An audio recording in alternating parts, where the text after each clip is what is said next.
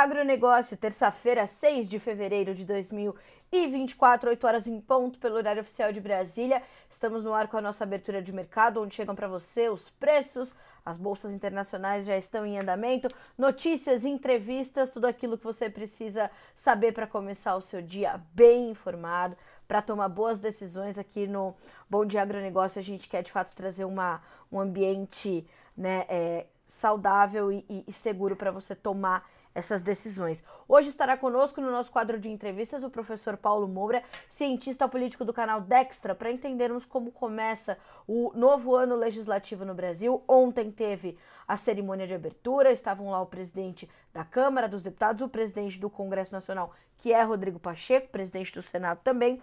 Então, é, precisamos entender ali as falas dele, que defendeu a autonomia parlamentar. Será que esse ano vem? A gente vai perguntar para o professor Paulo Moura. E você pode, inclusive, se adiantar, você que nos acompanha, ou pelo canal AgroPlus, ou pelo noticiasagricolas.com.br, ou pelo nosso canal no YouTube. Pode ir trazendo aqui os seus questionamentos para o professor Paulo Moura, que ele vai responder. O que, que você está esperando para Brasília esse ano? É isso que a gente vai questionar ali é, pelo professor. E claro, a gente vai falar sobre outros destaques, como por exemplo, a revisão do IMEA para safras de soja em Mato Grosso, uh, soja e milho. Uh, nós vamos falar também da safra de algodão na estimativa do IMEA. Vamos detalhar um pouco da condição ali da Argentina. Hoje sim vamos mostrar os mapas da onda de calor que está castigando ali o país. E vamos trazer mais informações ao longo do nosso Bom Dia Agronegócio, onde você sabe antes e primeiro as informações que vão direcionar o seu dia e os seus negócios.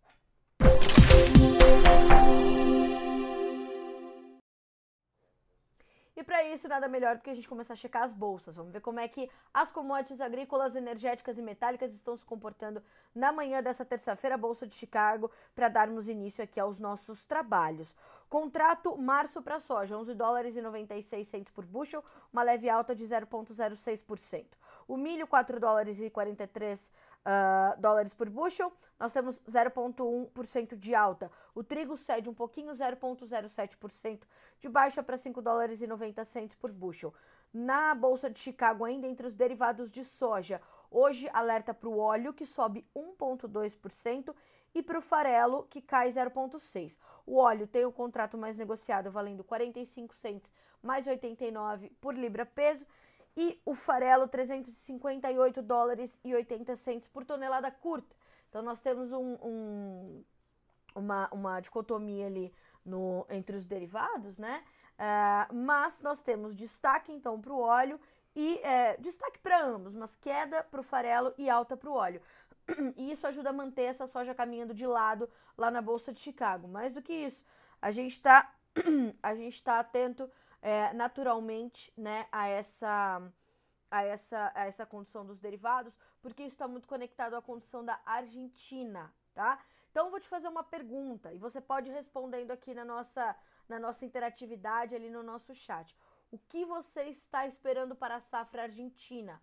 Esse problema de clima é uma questão pontual e vem aí, alternativa 1, uma safra regular da Argentina, não estou falando de super safra.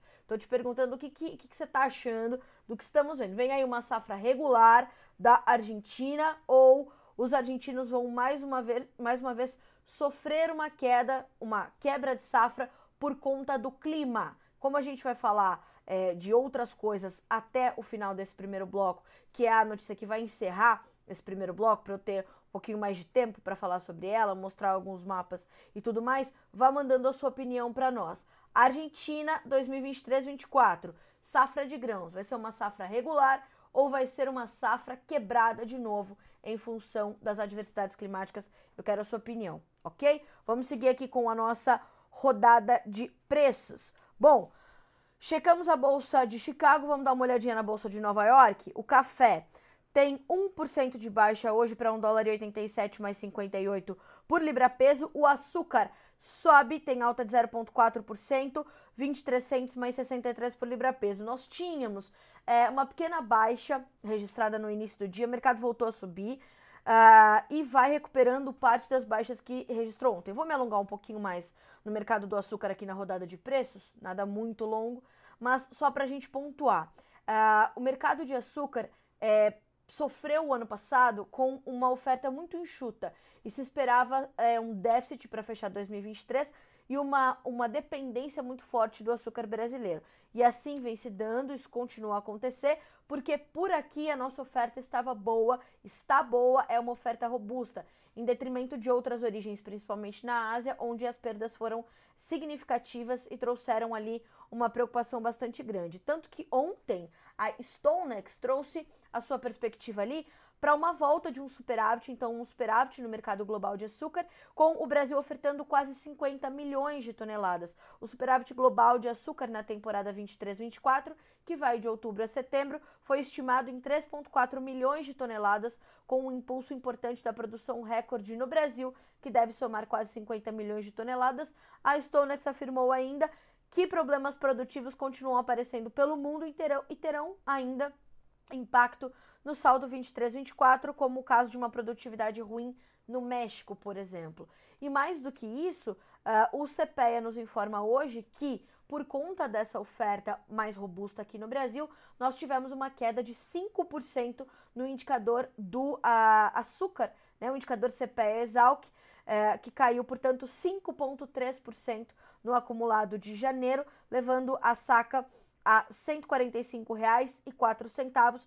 Esta é uma saca de 50 quilos. Em janeiro, primeiro mês oficial da entre-safra da temporada 23-24, os preços do açúcar cristal branco caíram no mercado spot de São Paulo. Segundo os pesquisadores, apesar do leve aumento na liquidez, entre a segunda e a terceira semanas do mês, a demanda enfraquecida predominou, impedindo uma valorização do balanço no período. Então, atenção aos preços do açúcar, que se recuperam e respiram em Nova York, mas tem essa pressão então no mercado brasileiro em função de uma oferta mais robusta. Para concluir a nossa rodada de preços e aí a gente vai começar a checar as notícias da manhã. Fechando Nova York, algodão 0,4% de alta, são 87 centes mais 35 por libra peso. O petróleo 0,1% de alta no WTI. Vamos checar o Brent, que é o reflexo do quadro global de oferta e demanda, onde são 78 dólares e 16 centavos por barril e uma alta de 0,2% na manhã dessa terça-feira. Gás natural subindo também 0,7%. Já as commodities metálicas em queda. O ouro 0,1% de baixa, a prata 0,3%, o cobre 0,05%. Então o cobre é o que cai menos, bem próximo da estabilidade. Para fechar, dólar index subindo 0,1%, vai a 104.420 é, pontos. Conclusão da rodada de preços, fechamento na bolsa de Dalian, mercado futuro chinês. Alta para o farelo, alta para o óleo, alta para o milho. Olho vivo na bolsa de Dalian, mercado futuro lá na China, antes deles entrarem no feriado do Ano Novo Lunar. 8 horas com 8 minutos pelo horário oficial de Brasília. Vamos conferir os destaques dessa terça. Vamos às nossas notícias da manhã.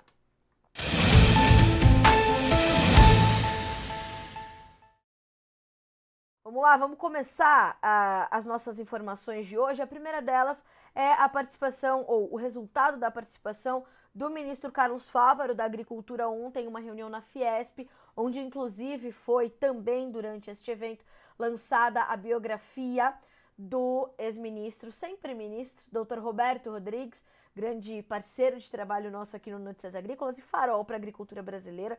A gente quer inclusive dedicar todos os nossos né, o nosso sucesso a esse livro incrível. Essa biografia demorou, mas chegou, né? Dr. Roberto Rodrigues é, entendeu que era o momento e foi lançado então ontem um livro chamado O Semeador. Não teria nome melhor para definir é, o, o Dr. Roberto Rodrigues, né, Dr. Roberto? Estamos muito orgulhosos de ti, como sempre. Bom, Uh, e nesta reunião que aconteceu na Fiesp, em São Paulo, na capital paulista, o ministro da Agricultura trouxe, né, o ministro Carlos Fávaro trouxe ali uma perspectiva para os agricultores de que as medidas de apoio à agricultura, principalmente aos produtores que sofreram com uh, as adversidades climáticas e perdas financeiras e de safra, essas medidas deverão chegar uh, entre né, é, o fim de fevereiro e o início de março, depois do carnaval, como eu já havia adiantado ontem. Nós temos essa, essa, essa, esse sentimento de que o Brasil só funciona mesmo depois do carnaval, né? Então, um, essa, essa condição que traz essa, essa, essa espera, ela é muito sofrida, né? O produtor está ansioso, precisa entender para se planejar. Então, o ministro disse nessa segunda-feira esperar para o fim de fevereiro e início de março o anúncio das primeiras medidas de apoio a agricultores que vêm sofrendo perdas pela produção por conta das condições climáticas adversas. Ele fez essa afirmação em uma entrevista coletiva após participar da reunião do Conselho Superior de Agronegócios da Fiesp, a Federação das Indústrias do Estado de São Paulo, na capital paulista.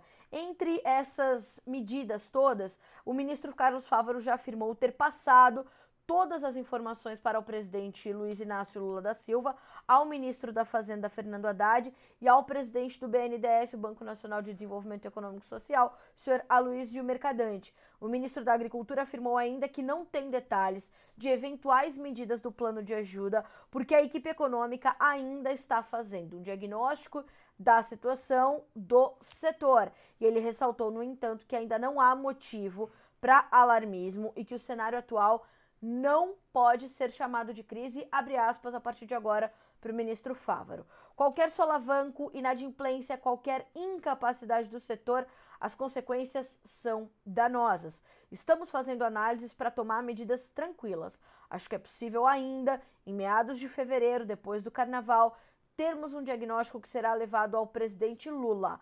Mas a ideia é nos anteciparmos e antes do final da safra, quem possa ter risco, quem possa ter risco de inadimplência, inadimplência tenham alternativas. Fecha aspas para o ministro.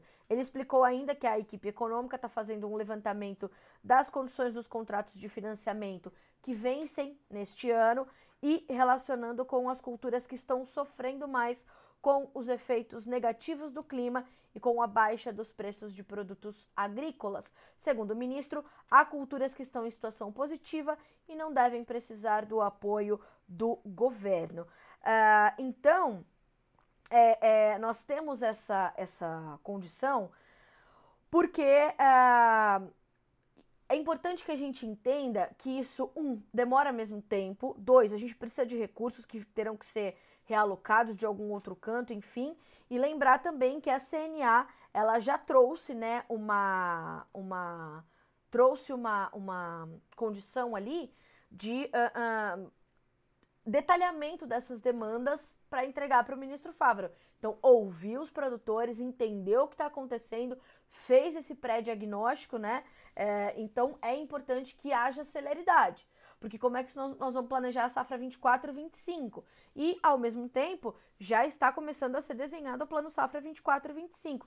Aliás, quero fazer aqui uma, uma colocação importante. Ontem eu anunciei que nós teríamos a, a entrevista com o secretário de Política Agrícola, Sr. Neri Geller, às 9h30, horário de Brasília. Ele teve um compromisso, não pôde estar conosco. Essa, a, essa entrevista está sendo ali realinhada para que ele esteja com exclusividade aqui no Notícias Agrícolas uh, para a gente poder trazer essa, né, essas, essas informações também da perspectiva do secretário de Política Agrícola, certo? Na nossa segunda manchete desta manhã de terça-feira.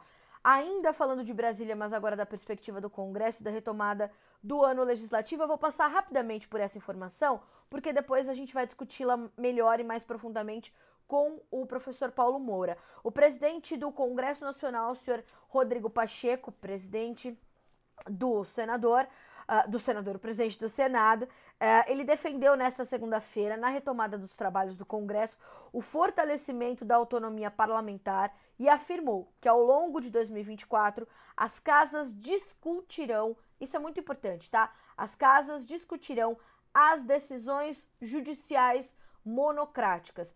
É isso que tem trazido desalinho entre os poderes executivo, é, é, judiciário e legislativo.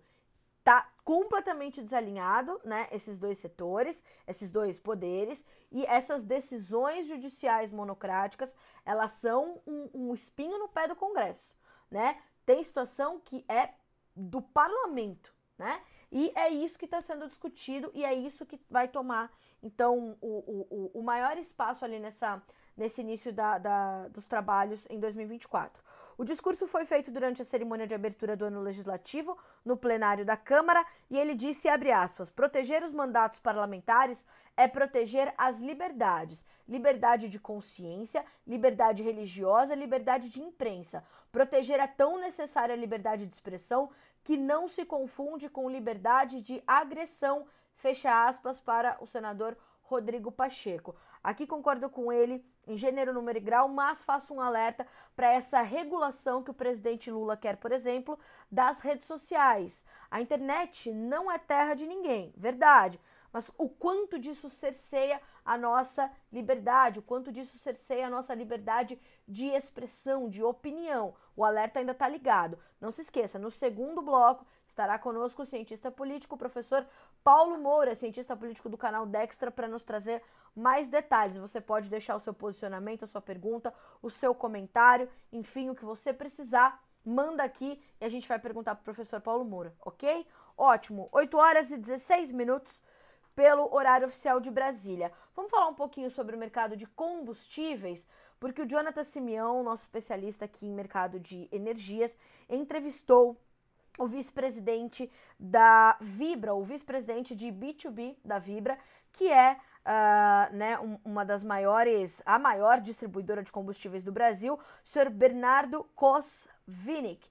E ele falou então sobre esse mercado que deve crescer em 2024, com uma maior demanda e uma oferta uh, também maior de renováveis. Uh, e a Vibra vê o, o, o agronegócio como um importante consumidor de energia e tem uma série de projetos em andamento, como a expansão de postos em áreas rurais. Isso é completamente importante.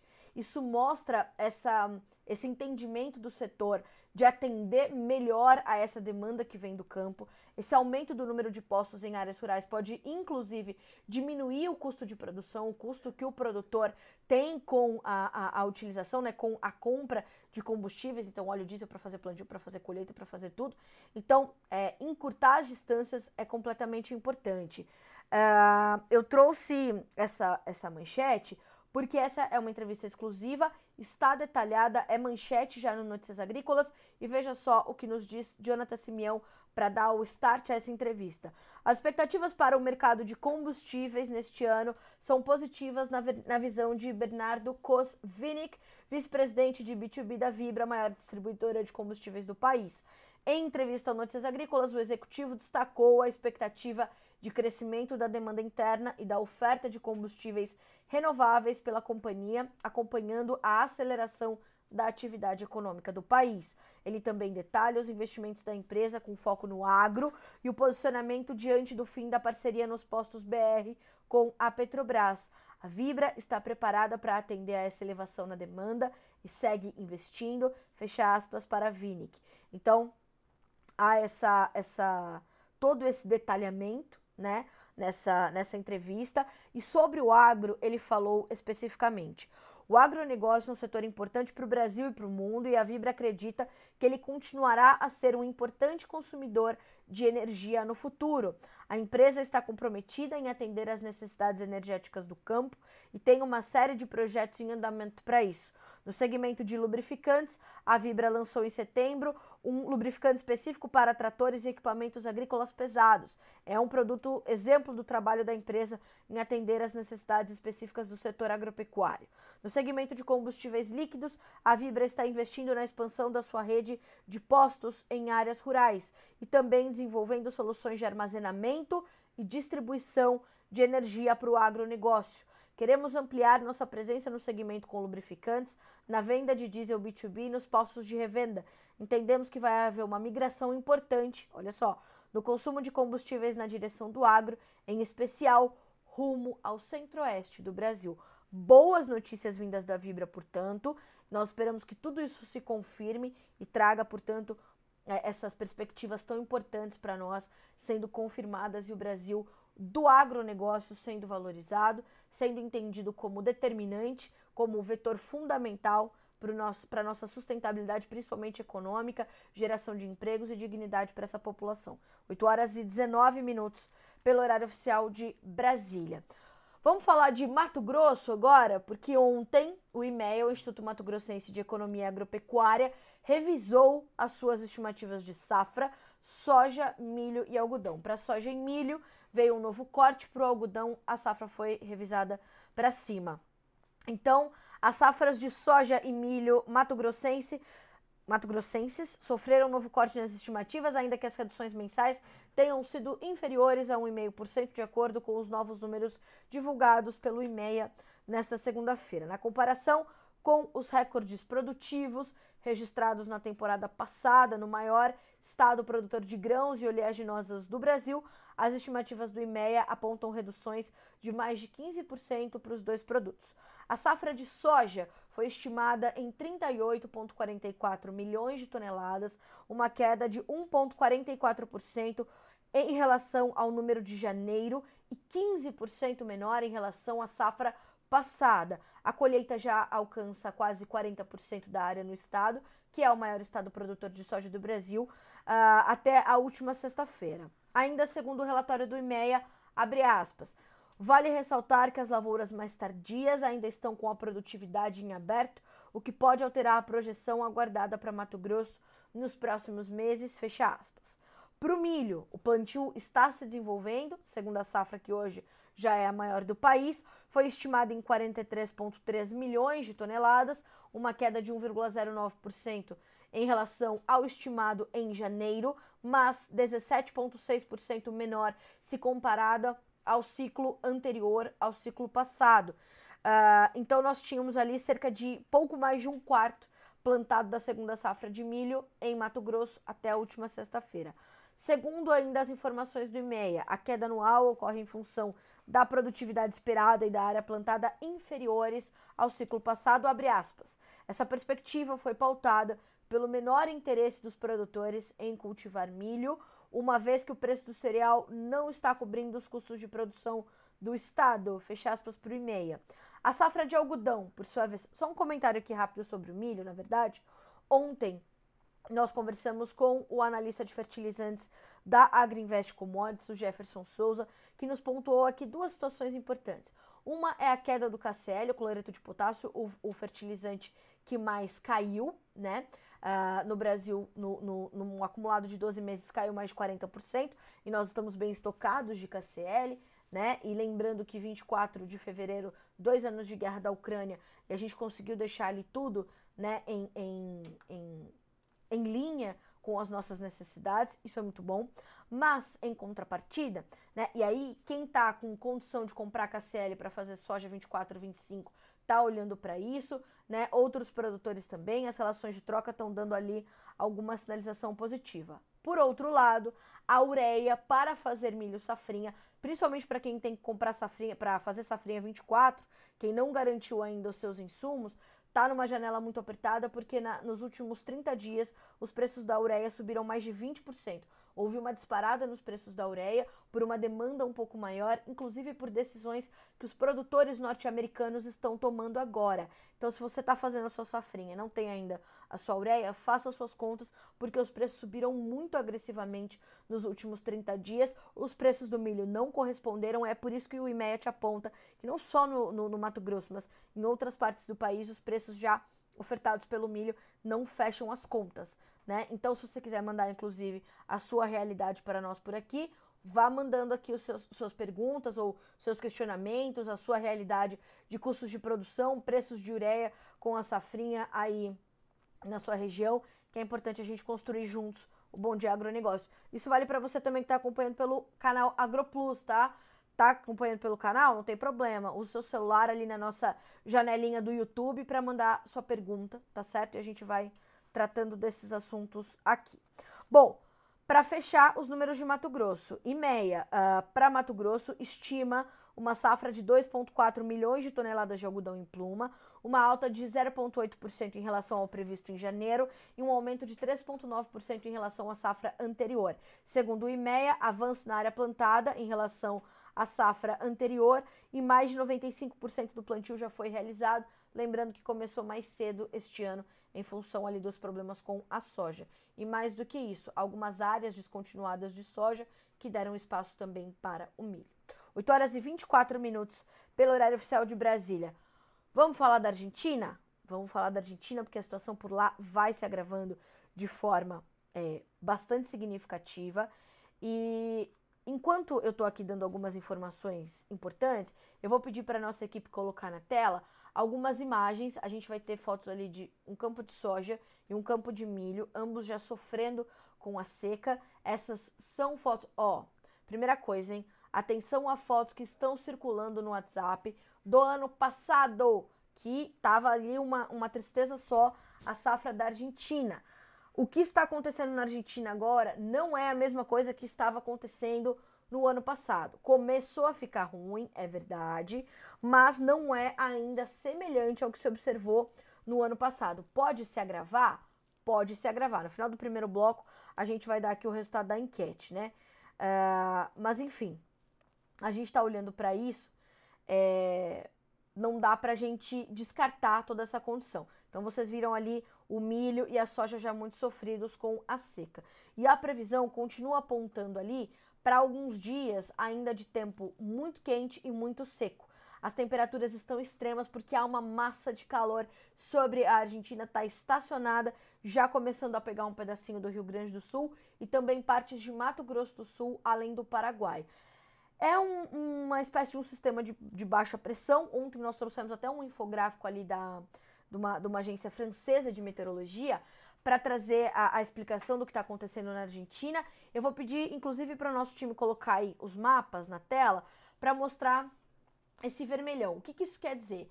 É esse calor intenso. Esse é um mapa de temperaturas uh, e nós devemos ter temperaturas chegando ali na casa de 40 graus ou acima disso, como vocês podem observar aí nas imagens que aparecem para vocês. Essa condição, ela tá passando do dia 6 para o dia 7 até o dia 9 ou 10. A gente tem essas imagens. Isso que vocês estão vendo agora, dia 8 de fevereiro, tá lá no cantinho superior direito a data. Então vejam que essa onda de calor, essa massa de, de, de ar quente, muito quente, ela vai se estendendo pelo menos até o final desta semana. E isso vai castigando as lavouras, vai tirando o potencial produtivo. Os primeiros sinais são esses mesmos, né? De perda de produtividade. O que é preciso observar? A condição hídrica dos solos. Elas ainda estão adequadas, segundo o Sistema Meteorológico Nacional, a Bolsa de Cereais de Rosário, a Bolsa de Cereais de Buenos Aires. Agora, o que é preciso a gente colocar na balança? De um lado, essa condição hídrica e, e as boas chuvas que nós vimos acontecer na Argentina nos últimos meses. Então, essa condição adequada do solo ainda diz muito a planta, ainda dá espaço para uma segurança, mas em contrapartida, esse calor muito intenso que vai baixando esta reserva hídrica também muito rapidamente, além de aumentar a evapotranspiração da planta. Então, tudo isso vai trazendo muita preocupação. Uh, e vejam que os últimos dias, né, quando nós tivemos ali uma, uma retomada dos preços em Chicago, é, principalmente no final da última semana, isso esteve muito atrelado a essa possibilidade ali da Argentina vir com uma safra uh, pelo menos regular, né? com uma safra, um, um, problema de safra, enquanto tínhamos uma perspectiva de uma safra pelo menos regular. Então o mercado volta os seus olhos para a Argentina, tem muita atenção a isso, os relatos dos produtores já são de perda de potencial produtivo, então a gente tem que manter isso no radar, isso é um fato, né? Uh, as previsões climáticas apontam a chegada das chuvas ali na próxima semana, né? Mas ainda não de forma bem distribuída, regular, com volumes adequados que pudessem provocar uma recuperação efetiva dessas plantas, principalmente o milho, que é mais sofrido e ele sente de forma mais agressiva, a soja é um pouco mais resistente, mais resiliente. Eu te lembro que entre os dias 17 e 24 de fevereiro, Daniel Olive, nosso diretor, estará junto do diretor-geral do Grupo Laboro, seu Ginaldo Souza, visitando as lavouras argentinas para que em loco nós possamos receber essas informações e entender como é que vai ser a safra por lá. Até este momento, o que nós temos é essa dificuldade das lavouras argentinas que vai se agravando na medida em que as condições climáticas ainda se agravam. Os preços essa semana ainda não refletem isso com muita clareza. Por quê? Quinta-feira tem relatório do USDA, então o mercado está um pouco mais cauteloso né? Vai olhando ali para uma China pouco presente no mercado, vai olhando para a colheita avançando no Brasil e essa expectativa aí para o relatório quinta-feira. Por isso, nós temos os preços variando aí com zero de variação no agosto, por exemplo, a pequena alta 0,75, mas o contrato março ainda abaixo de 12 dólares por bushel, são 11 dólares e 97 na manhã dessa terça-feira. 8 horas e 30 minutos, a gente faz um rápido intervalo na edição dessa terça-feira do Bom Dia Agronegócio e em uns minutinhos estamos de volta para conversar com o professor Paulo Moura aqui no nosso Bom Dia Agro. A gente volta já já.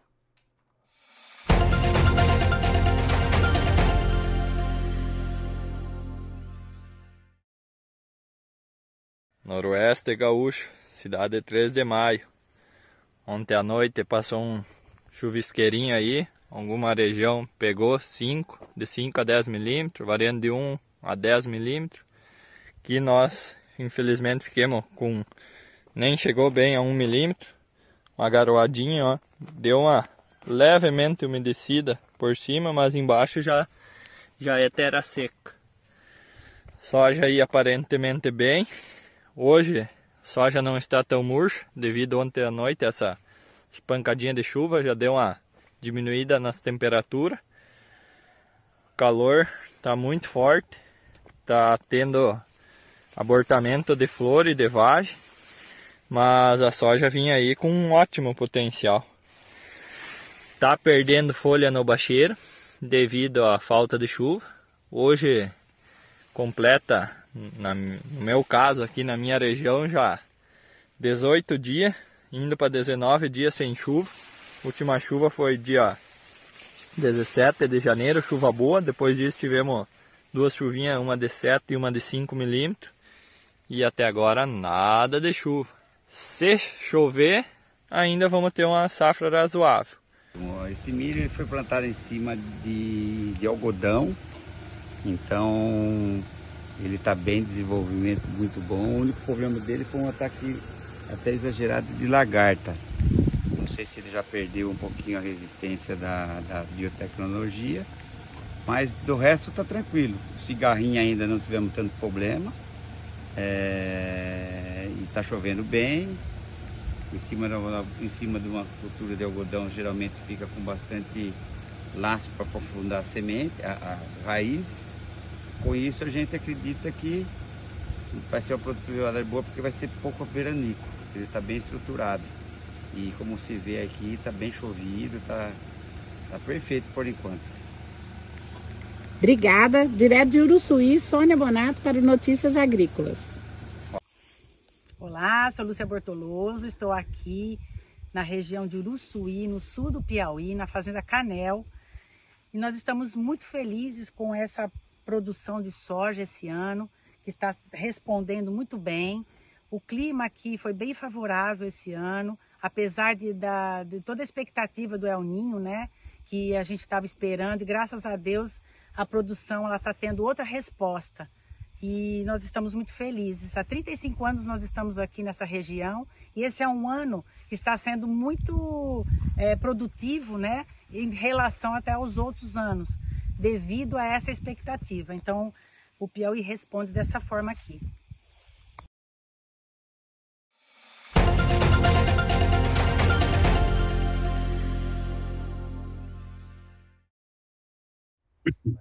E o Bom Dia Agronegócio dessa terça-feira está de volta, 8 horas 33 minutos pelo horário oficial de Brasília.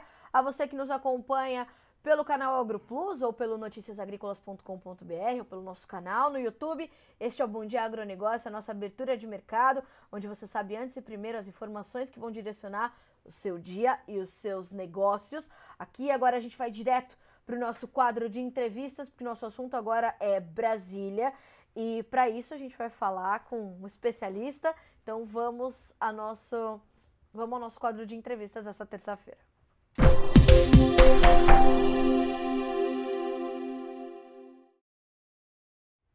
Claro que para nós entendermos como começa o novo ano legislativo né, no Brasil, a gente convidou para estar conosco na edição de hoje o professor Paulo Moura, cientista político do canal Dextra.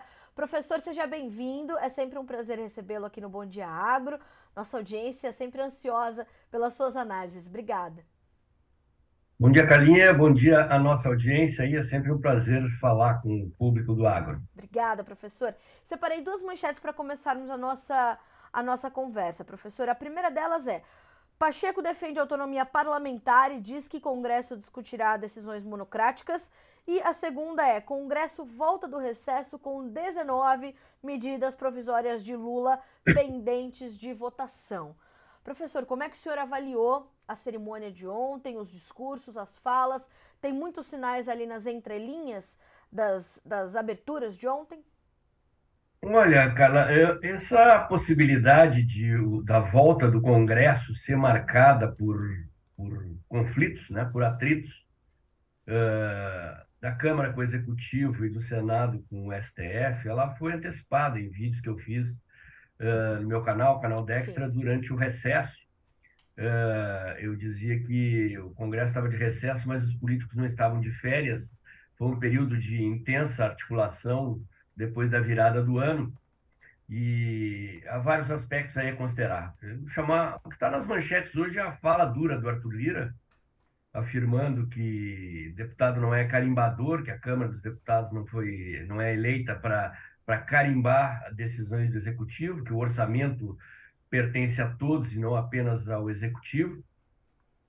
E há uma explicação para isso, tanto para o comportamento de Arthur Lira como para o comportamento de Pacheco. Uh, eles estão entrando no último ano dos seus mandatos como presidentes da Câmara e do Senado. Mas eles querem manter uh, um protagonismo, uma capacidade de influência uh, na nova gestão.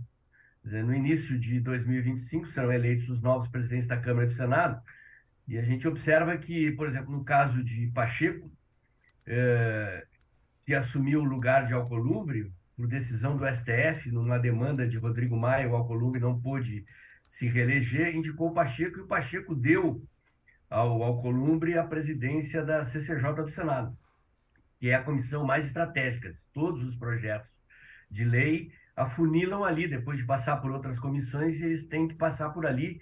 Então, é um poder que confere muita relevância ao, ao presidente da CCJ, tanto na Câmara como no Senado. E Pacheco saindo, possivelmente quer concorrer a governador de Minas Gerais, ele quer fazer o Alcolumbre presidente.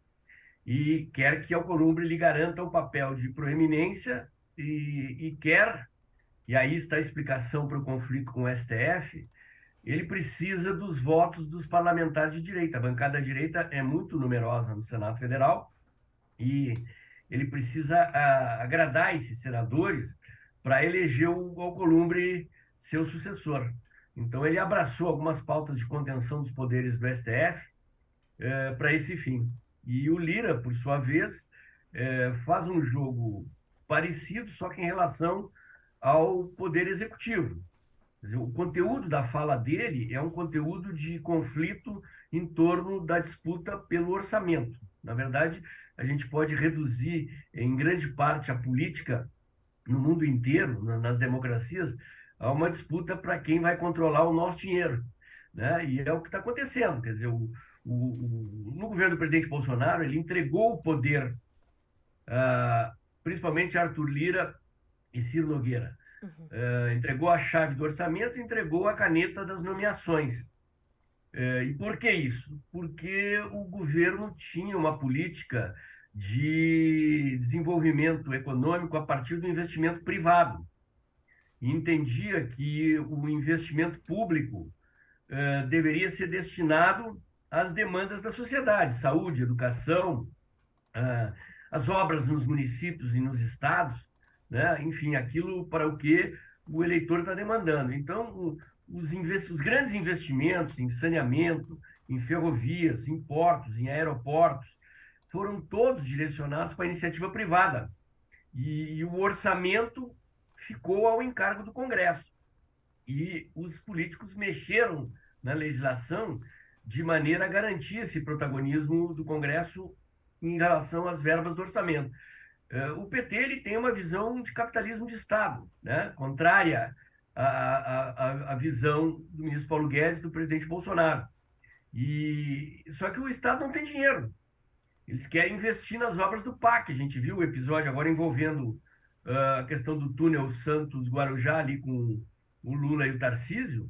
Sim. Quer dizer, o, o, PT quer o dinheiro do orçamento para as obras do PAC, porque ele acha que o governo é o, o indutor do desenvolvimento econômico.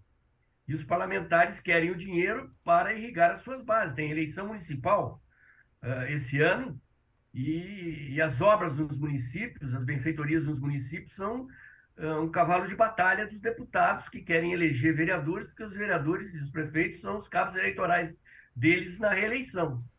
Então é esse jogo, né? Esse é o jogo que está sendo jogado tanto na Câmara como no Senado. E vai ser assim ao longo do semestre.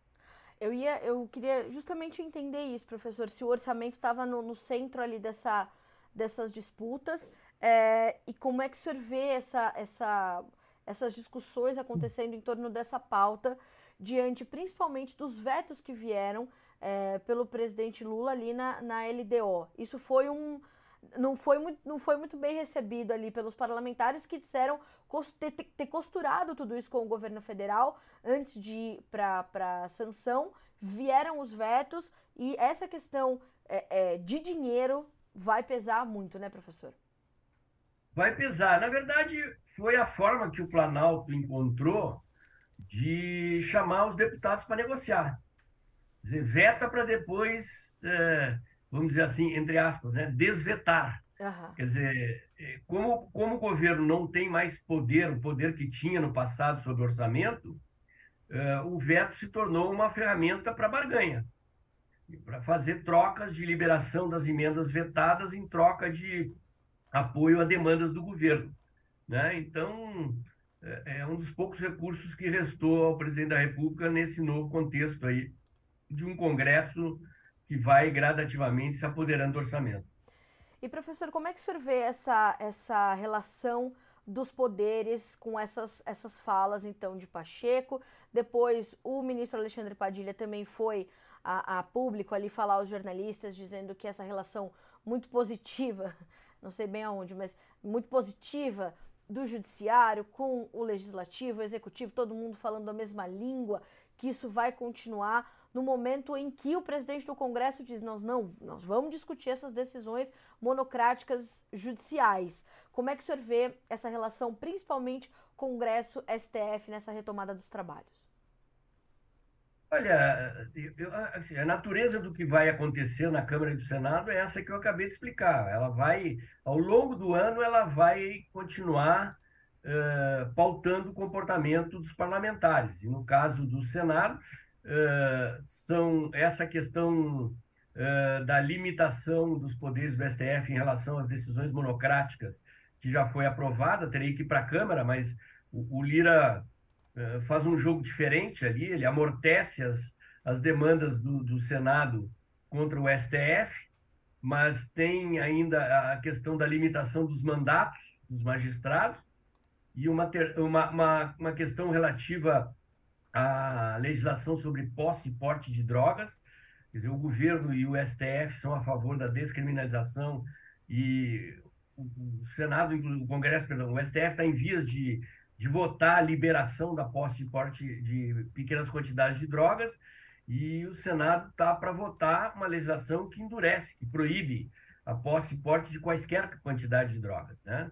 Eu acho estranho até, porque, se não me engano, a legislação já prevê isso, mas eles vão reforçar. E essas decisões trombam de frente com o STF. E são três pautas. Há uma quarta pauta do Pacheco, que é o fim da reeleição. Sim. Né? Então, uh, são as pautas de iniciativa do Legislativo que vão ocupar a agenda do Congresso. E no caso uh, do, do Arthur Lira, a pauta que incomoda o governo é a reforma administrativa do Paulo Guedes, que o Lira quer colocar em votação ainda esse ano.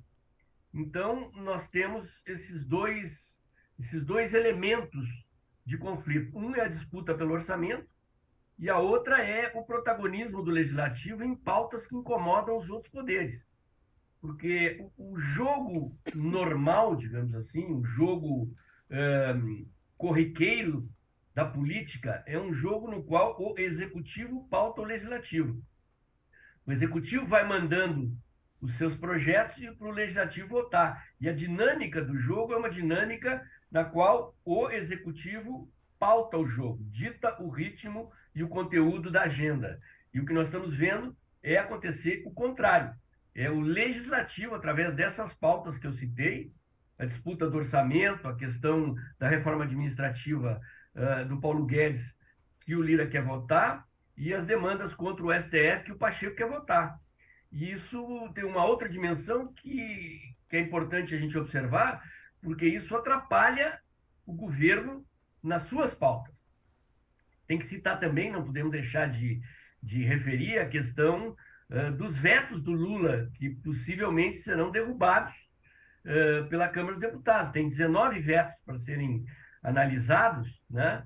O, o, principal deles não é um veto, é a questão da medida provisória da reoneração da folha de pagamento, que foi uma afronta do executivo ao legislativo, quer dizer, o, o legislativo votou a favor da continuidade da desoneração, Sim. o Lula vetou, o, a Câmara derrubou o veto, e o Lula, depois de ter sido contrariado duas vezes, né, com a aprovação da continuidade da, da desoneração e a derrubada do veto, ele envia uma medida provisória reafirmando o fim da desoneração. E agora o governo está querendo pautar uma, uma, uma reoneração à prestação, para que ao longo dos anos esses impostos vão voltando sem causar um impacto muito forte, imediato, abrupto, no caixa das empresas, que causaria também desemprego.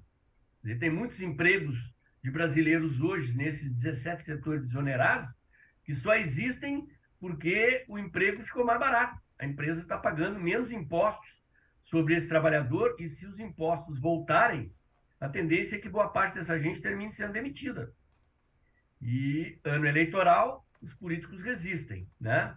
Então, essa questão dos vetos é outra que vai uh, subir a temperatura da relação, principalmente da Câmara com o Palácio Planalto. Você sabe que eu queria justamente entender também do senhor se, esse, se o fato de termos uma, um ano aí de eleições municipais pode é, pautar ali algum, algum ritmo, algum clima também no Congresso Nacional em função dessas, desses desdobramentos do que está acontecendo ali para os municípios, professor?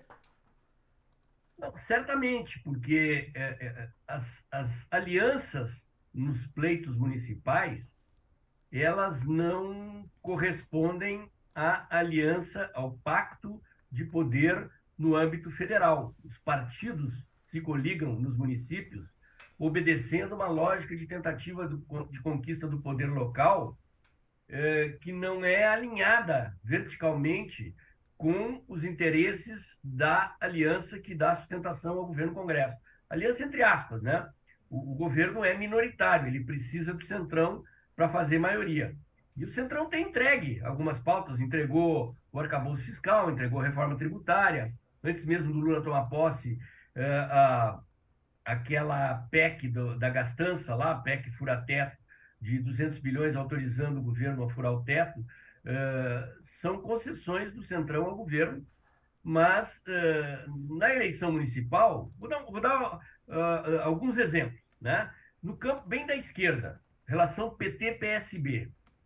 Uh, ah, o Lula quer que a Tabata Amaral retire a sua candidatura à Prefeitura de São Paulo para apoiar o Boulos. Verdade. Porque a disputa é renhida, mas o PSB não quer retirar a candidatura da Tabata. Em Recife, o governador, o prefeito João Campos, uh, ele está com índices de aprovação superiores a 60% nas pesquisas. Sim. E tudo indica que ele sai no meio do mandato para concorrer a vereador, a governador. E o PT quer colocar o vice do João Campos, para que, quando o João Campos renunciar para concorrer a governador, o PT herde a prefeitura.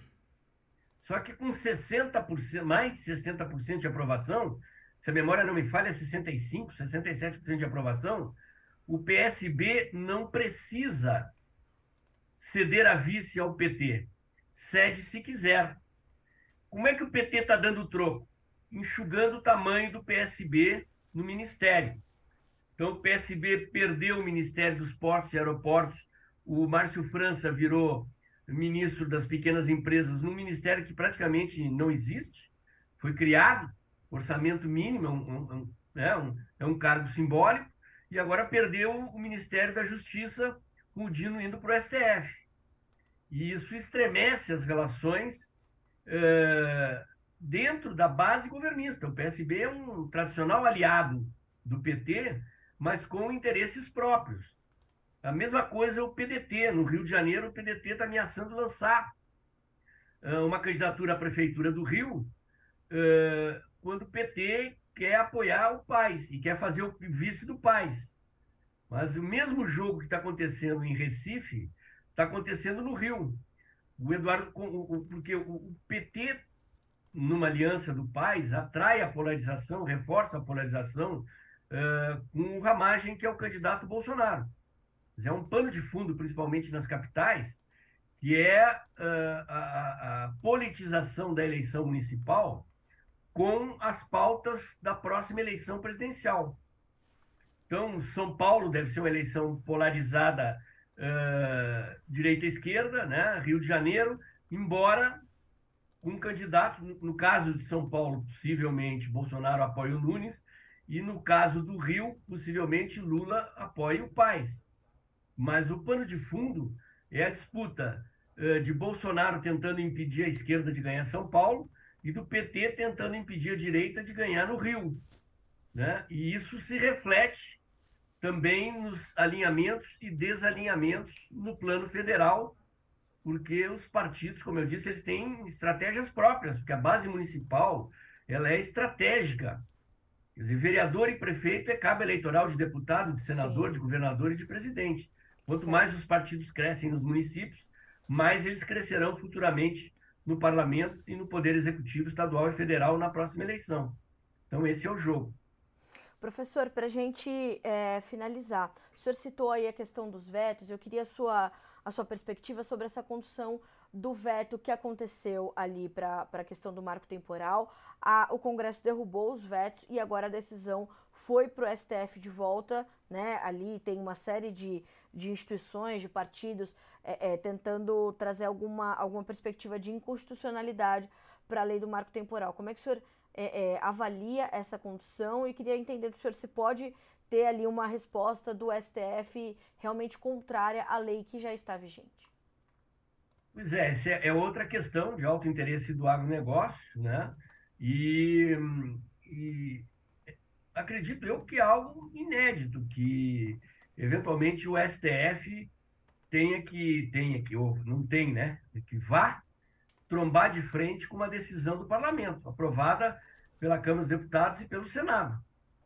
Então, o STF ele cozinha em água morna, em banho-maria, certas pautas complicadas.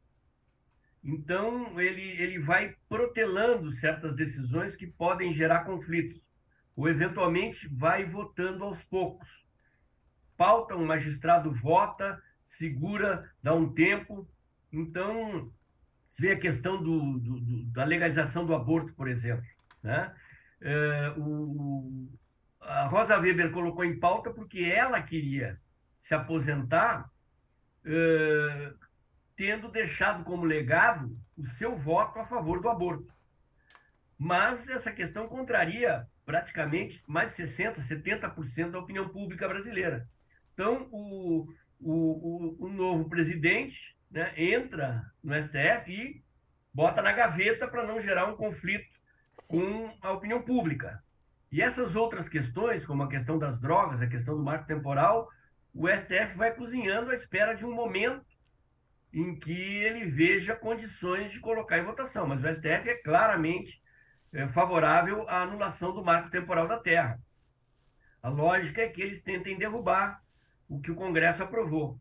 Agora, o que reação isso causaria no Congresso, eu não sei. O fato é que Pacheco está colocando outras questões em pauta e são questões que atritam o, o Senado com o STF e criam um ambiente no qual o STF tem que botar o pé no freio para não agravar mais o clima eh, gerando crise institucional.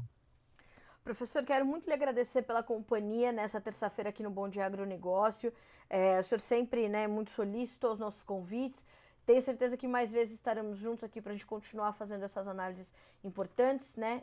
Pautas que dizem respeito ao nosso dia a dia, ao dia a dia do produtor brasileiro. Então, obrigada mais uma vez por estar conosco, por nos trazer perspectivas tão claras e os sinais de alerta que precisam continuar ligados. Obrigada, professor. Eu que agradeço a oportunidade, estou sempre à disposição, Carlinha. Bom dia a você e bom dia a toda a nossa audiência aí do Agro. Bom dia, professor. Boa semana para o senhor. Até a próxima. Um abraço. É, um abraço. Conosco, portanto, o cientista político do canal Dextra, o professor Paulo Moura, conosco, é, nos trazendo, portanto, esse início de ano legislativo. Começou ontem oficialmente então, para você que está chegando agora, essa entrevista já já estará disponível na íntegra para você ver e rever, colocar aí na sua lista o que é preciso você monitorar para saber é, é, como Brasília vai pautar o nosso dia a dia, como Brasília vai pautar a nossa rotina, né? Então, vamos ficar de olho nisso. 8 horas e 55 minutos pelo horário oficial de Brasília. Vamos ao Fala Produtor conversar com a nossa audiência.